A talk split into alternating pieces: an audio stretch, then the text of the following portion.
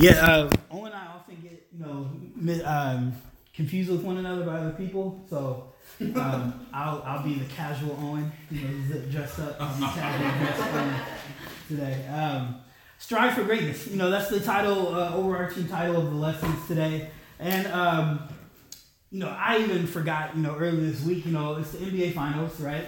Um, basketball is my, my first love, but you know, I'm a Laker fan. So now that now that the Lakers haven't been that good, and Kobe is retired, you know, my interest in basketball is kind of waned. Um, but LeBron is in the finals once again, eight straight years. And um, one of his slogans, actually from Nike, uh, LeBron is a Nike athlete. So I appreciate you, bro, uh, talking about just do it. As a Nike shareholder, I appreciate that. but one of his slogans is strive for greatness. Uh, he writes it on his shoes. It's you know, it's a hashtag, all that thing, you know, because um, obviously LeBron, you know, this guy came, you know, single mother raised him from you know very impoverished uh, part of uh, uh, uh, Ohio, um, and now he's one of the most popular athletes in the world. Um, married, you know, kids, um, clean record. You know, he's a great model to for kids to look up to. And strive for greatness is kind of what he champions as you know. Look at me, you know, strive for greatness. Um, that's what I. That's what helped me get to where I'm at. And so I thought it'd be good to talk about striving for greatness as Christians, as followers of Jesus. Um, if, in, when you look in the scriptures, uh, the Bible talks about greatness a lot. Yeah. Um, you know, Jesus talks about it, his disciples talked about it, even people that weren't even Christians talked about being uh, being great. Um, and even in the world, like you know, everyone wants to be great. Everyone wants to be, you know, um, you know, uh, uh, lifted up and, and you know to be seen as, as great, essentially. Um, and so I want to talk about three areas as Christians that we need to strive to be great in. Um, but before you head into that, uh, turn with me to Luke chapter seven.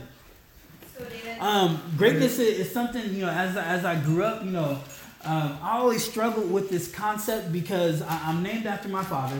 Um, my father was a very influential, not was, is a very influential figure in in, uh, in the Portland metro area. Um, started his own uh, his own nonprofit in the mid '90s, very successful. Um, he's a, he's the currently the DJ for the Portland Trailblazers.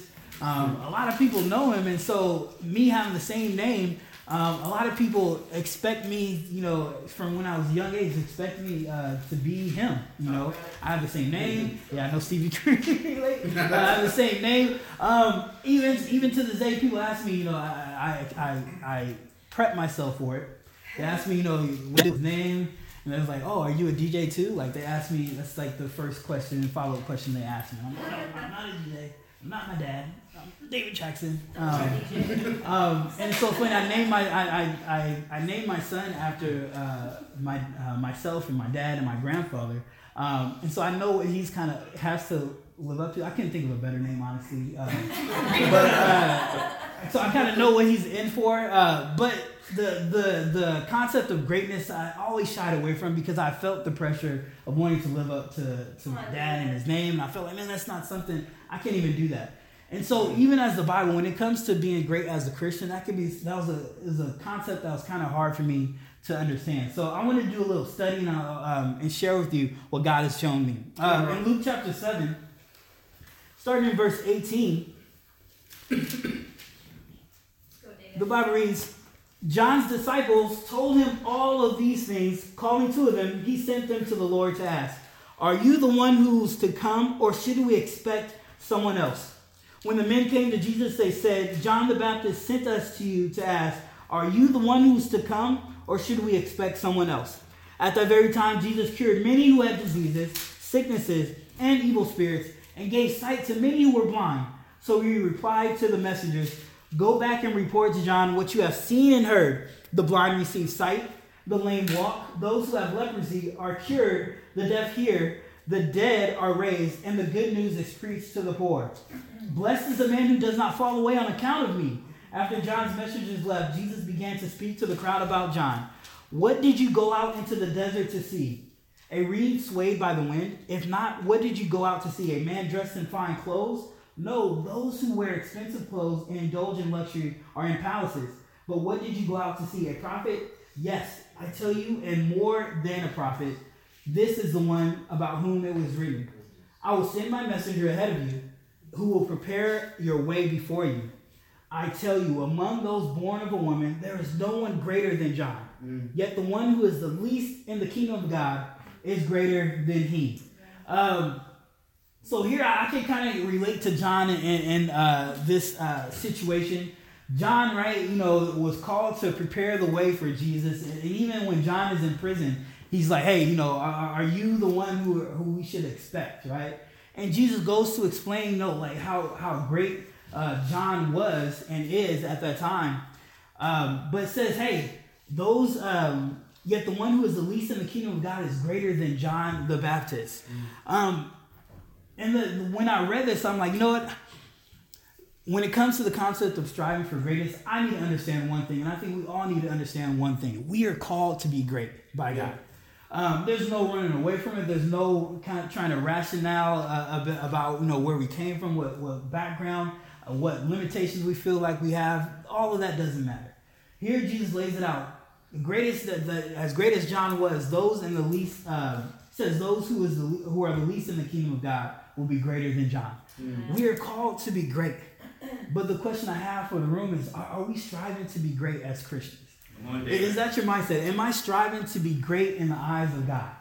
And just be to be honest, this is something that I, I like. I said I shied away from. I was like, you know, I don't even think about like being great. Like I like I struggle with that as as a child, and now um, being a Christian. Like I want to think about trying to be great. And the more I thought about it, when I conf- when I was confronted with the scriptures, I had to come to re- the realization that we're all called to be great. Yeah. Um, it does not matter. Um, are we striving to be great? Let's go to Matthew 18.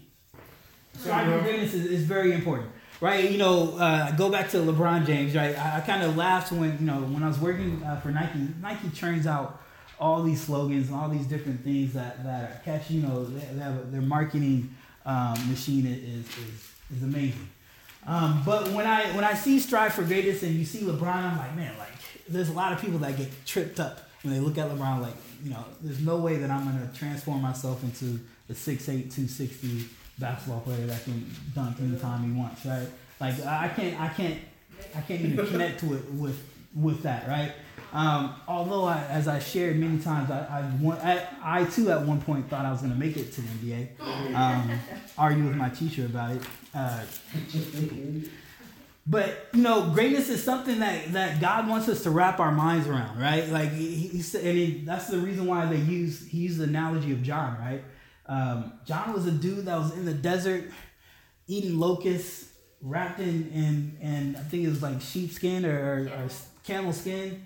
Uh, this dude was not something that you would look up and like, oh, I want to be like that guy. Like this dude was a, wild looking. Um, when Owen was talking about feet, I'm like, imagine what John's feet was looking like. uh, and I, I, know there's, there's an individual in here that, that does not like feet, so I know even that that imagery. Uh, I won't call that person out, but I know that imagery is is, is you know, imagery is shocking, but Jesus used that analogy to say, hey, no, like I'm not giving you a figure that, that you cannot relate to. Like there's no excuses. When you look at John, like, hey, you can be as great, even greater than John, and I'm calling you to that. In Matthew 18, come on, bro. We pick up in uh, verse 1. Jesus wants us to be great, to be great. God wants us to be great. In Matthew 18, verse 1, says, At that time the disciples came to Jesus and asked, Who is the greatest in the kingdom of heaven? He called a little child and had him stand among them. And he said, I tell you the truth, unless you change and become like little children, you will never enter the kingdom of heaven.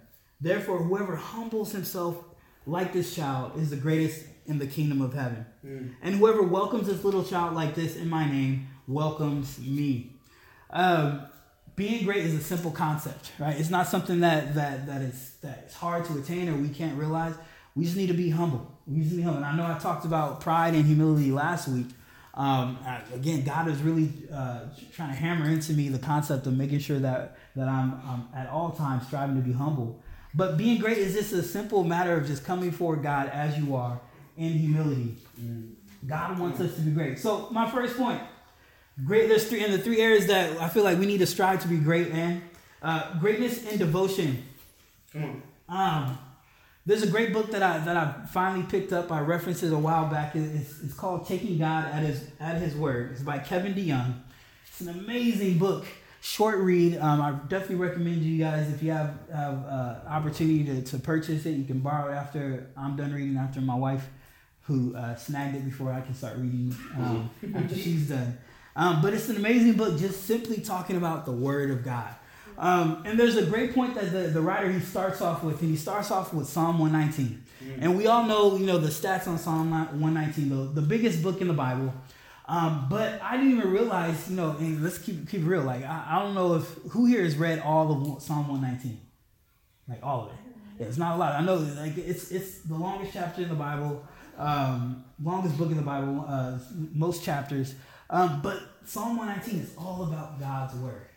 And not only is it all about God's word, it's about one thing in particular that he highlights. Um, it's it's about God's word and how how we should feel about God's word. It's a love poem essentially to God's word.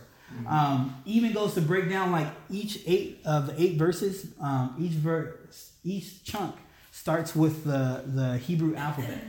Um, like it was so metic- meticulously written that you know we can kind of look at it. Oh, it's just you know a bunch of words splattered you know on the page, but no, like it was meticulously written a love poem for God's word. Mm-hmm. And I thought about, you know, my life and there's times that I've, I've attempted to write poetry.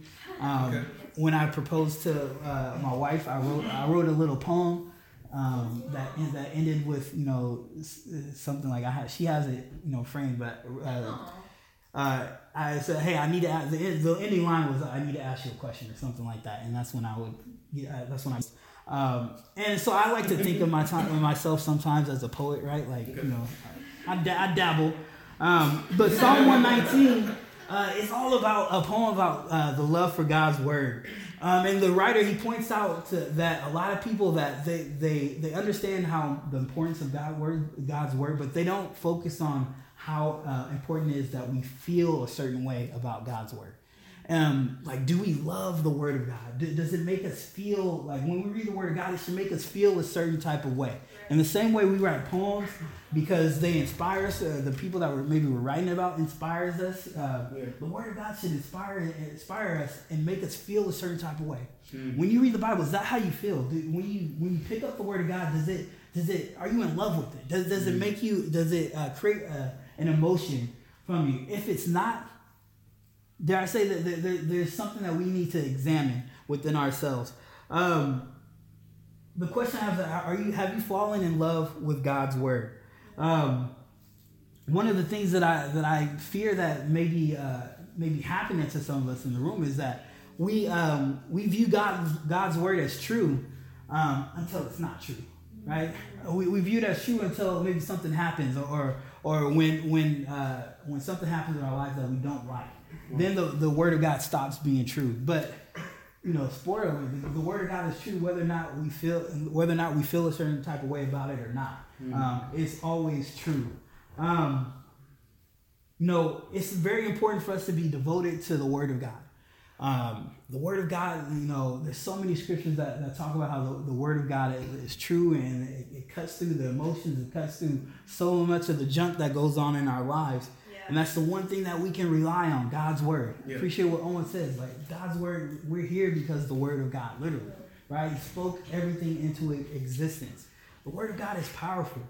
Um, I want to uh, throw out a, a challenge. Uh, you don't have to go there, but in Psalms uh, chapter 5, verse 3, uh, the writer says, In the morning, O Lord, you hear my voice. In the morning, I will uh, order my prayer to you and eagerly watch. Mm. Uh, essentially, like, hey, in the in the morning, I, I open your Word of God and I, I wait uh, for you to reveal yourself. Um, how are your times with God going in the morning? Um, are you going after really digging into the Word of God in the morning? Um, or are you doing a bunch of uh, one uh, going down the checklist of doing a bunch of things other than reading the Word of God? Is it the, one of the first things that you do in the morning? Um, I want to challenge you guys. In the morning, the first thing that you do is one, get on your knees and pray. Thank God for waking, you know, for for uh, for waking you up. And then two, get into the Word of God. Fall in love with the Word of God. Um, it's the, it, the Word of God is, is true. It never changes, and we need to, to be in love with the Word.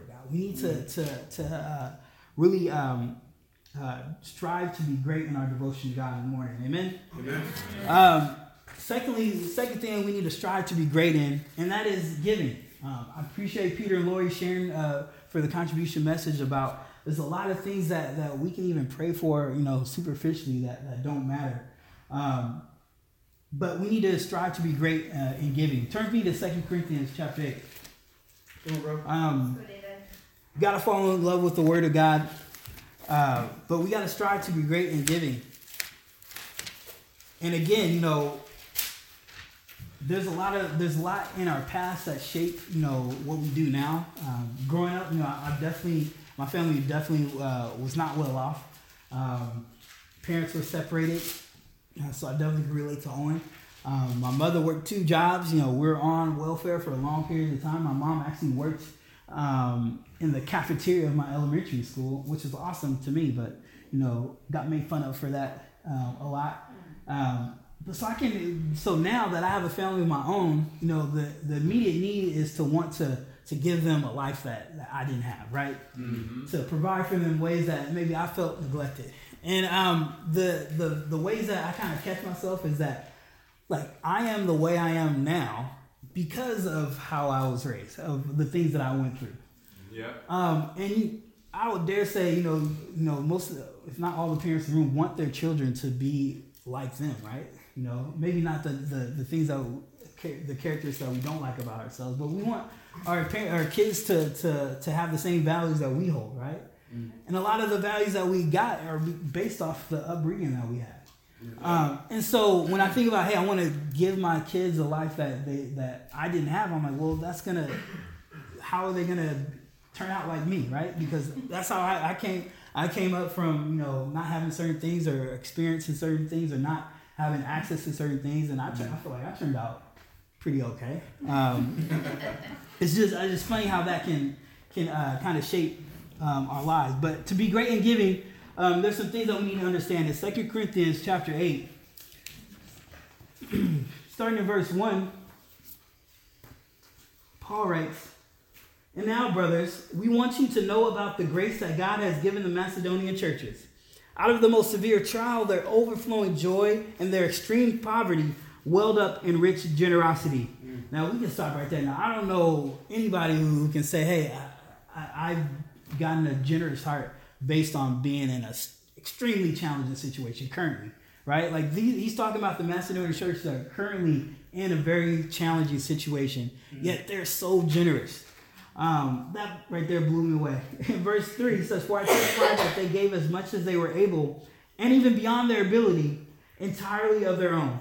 They urgently pleaded with us for the privilege of sharing in this service to the saints.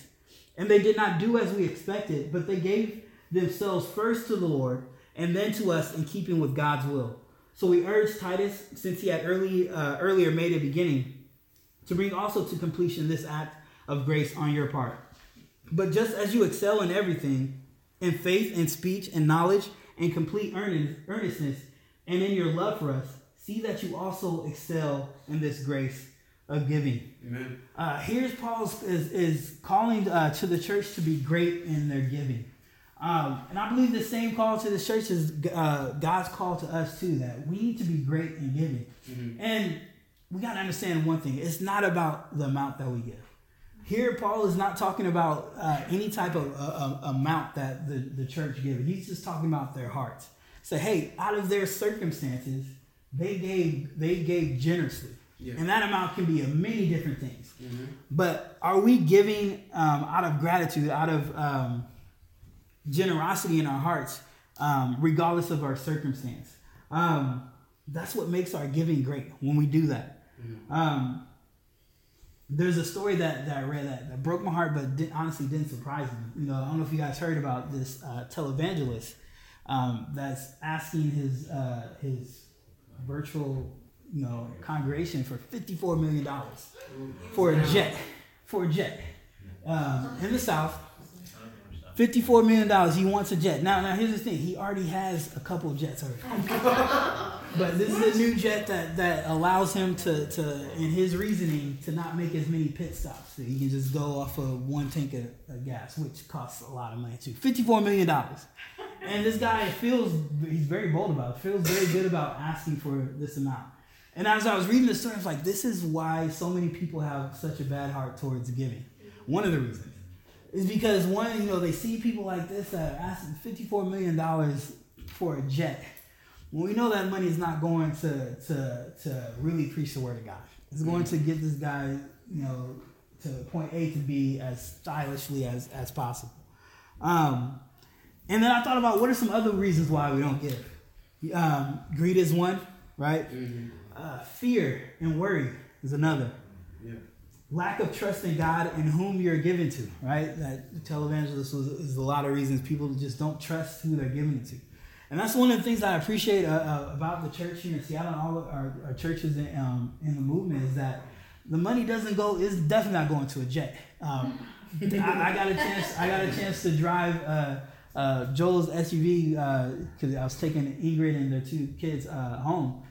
Um, and that car is not not the luxurious of, of models, right?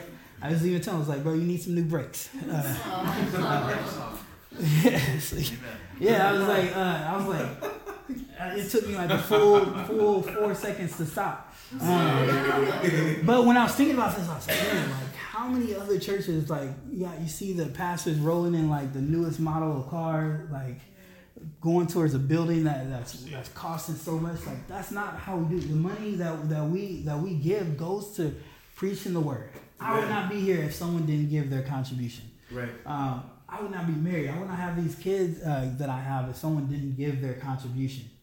Um, we got to understand that, that, that god that, uh, that god uh, wants us uh, it's not about amount. He wants us to give out of generosity, regardless of the situation we have in life. Yeah. Um, know, with the Special Missions Collective, I appreciate uh, um, uh, it being brought up. Like, it's a it's a great opportunity um, to really one show how how grateful you are to to be to have the Word of God in your life. Mm-hmm. There are people in the in the world like I, I can tell you. Um, um, I manage the the help manage the the Facebook page and social media for the church, and we get hit up all the time about people from different parts of the country that, that just want to hear the word of God.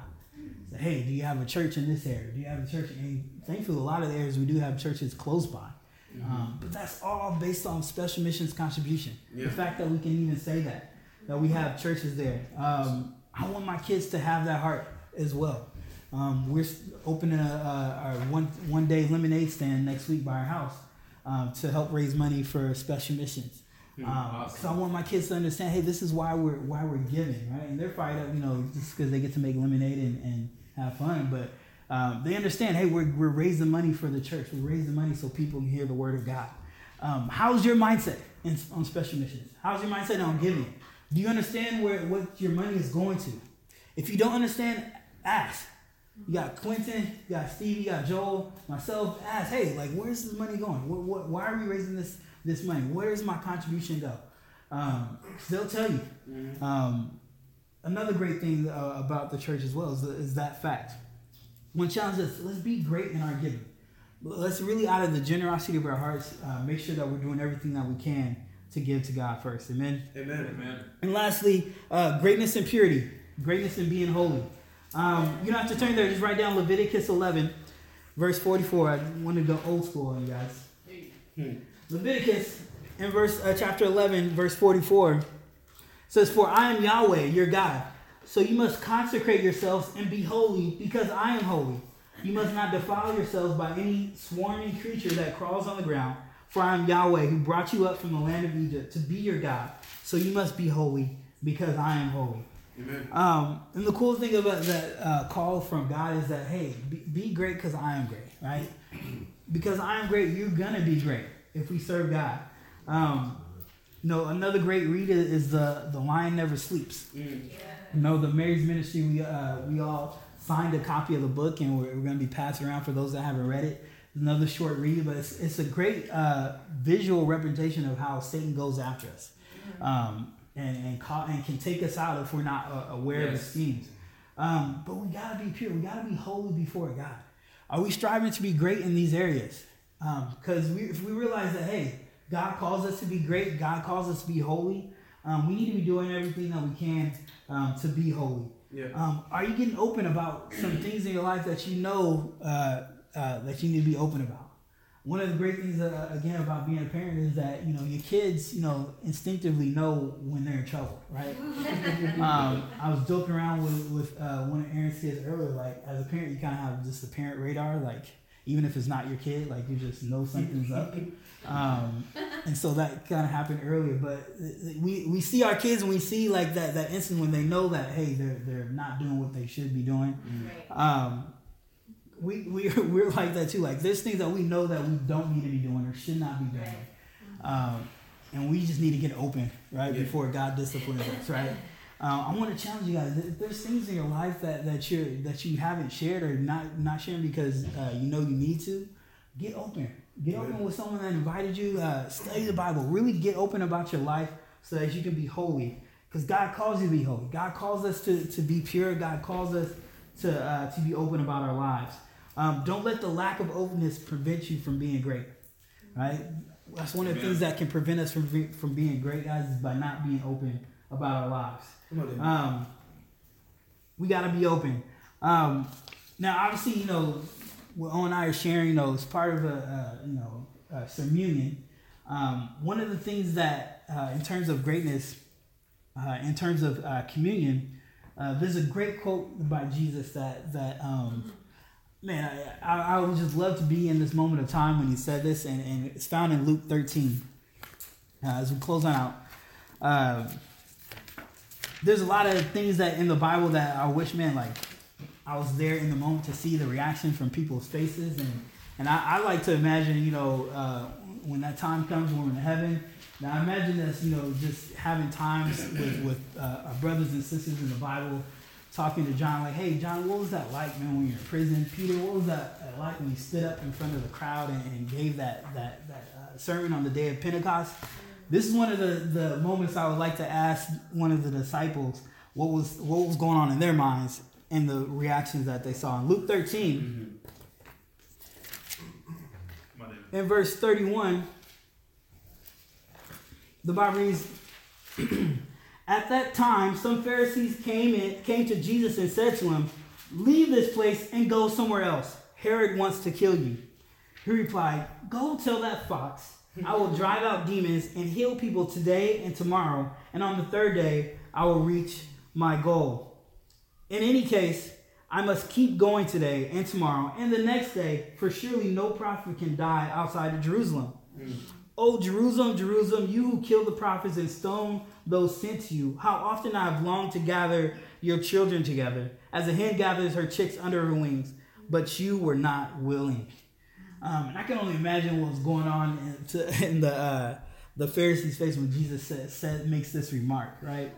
Um, Jesus would, was determined to be great. He knew that that glory lied uh, on the cross. That it, that his his his charge was to, to die for the sins of the world, and he wasn't gonna let anything stop him from doing that. He wasn't gonna let anything stop him from reaching that goal, and we see that shared here. He says he says I don't care what what Herod said. He says I'm gonna reach my goal. I'm gonna be great.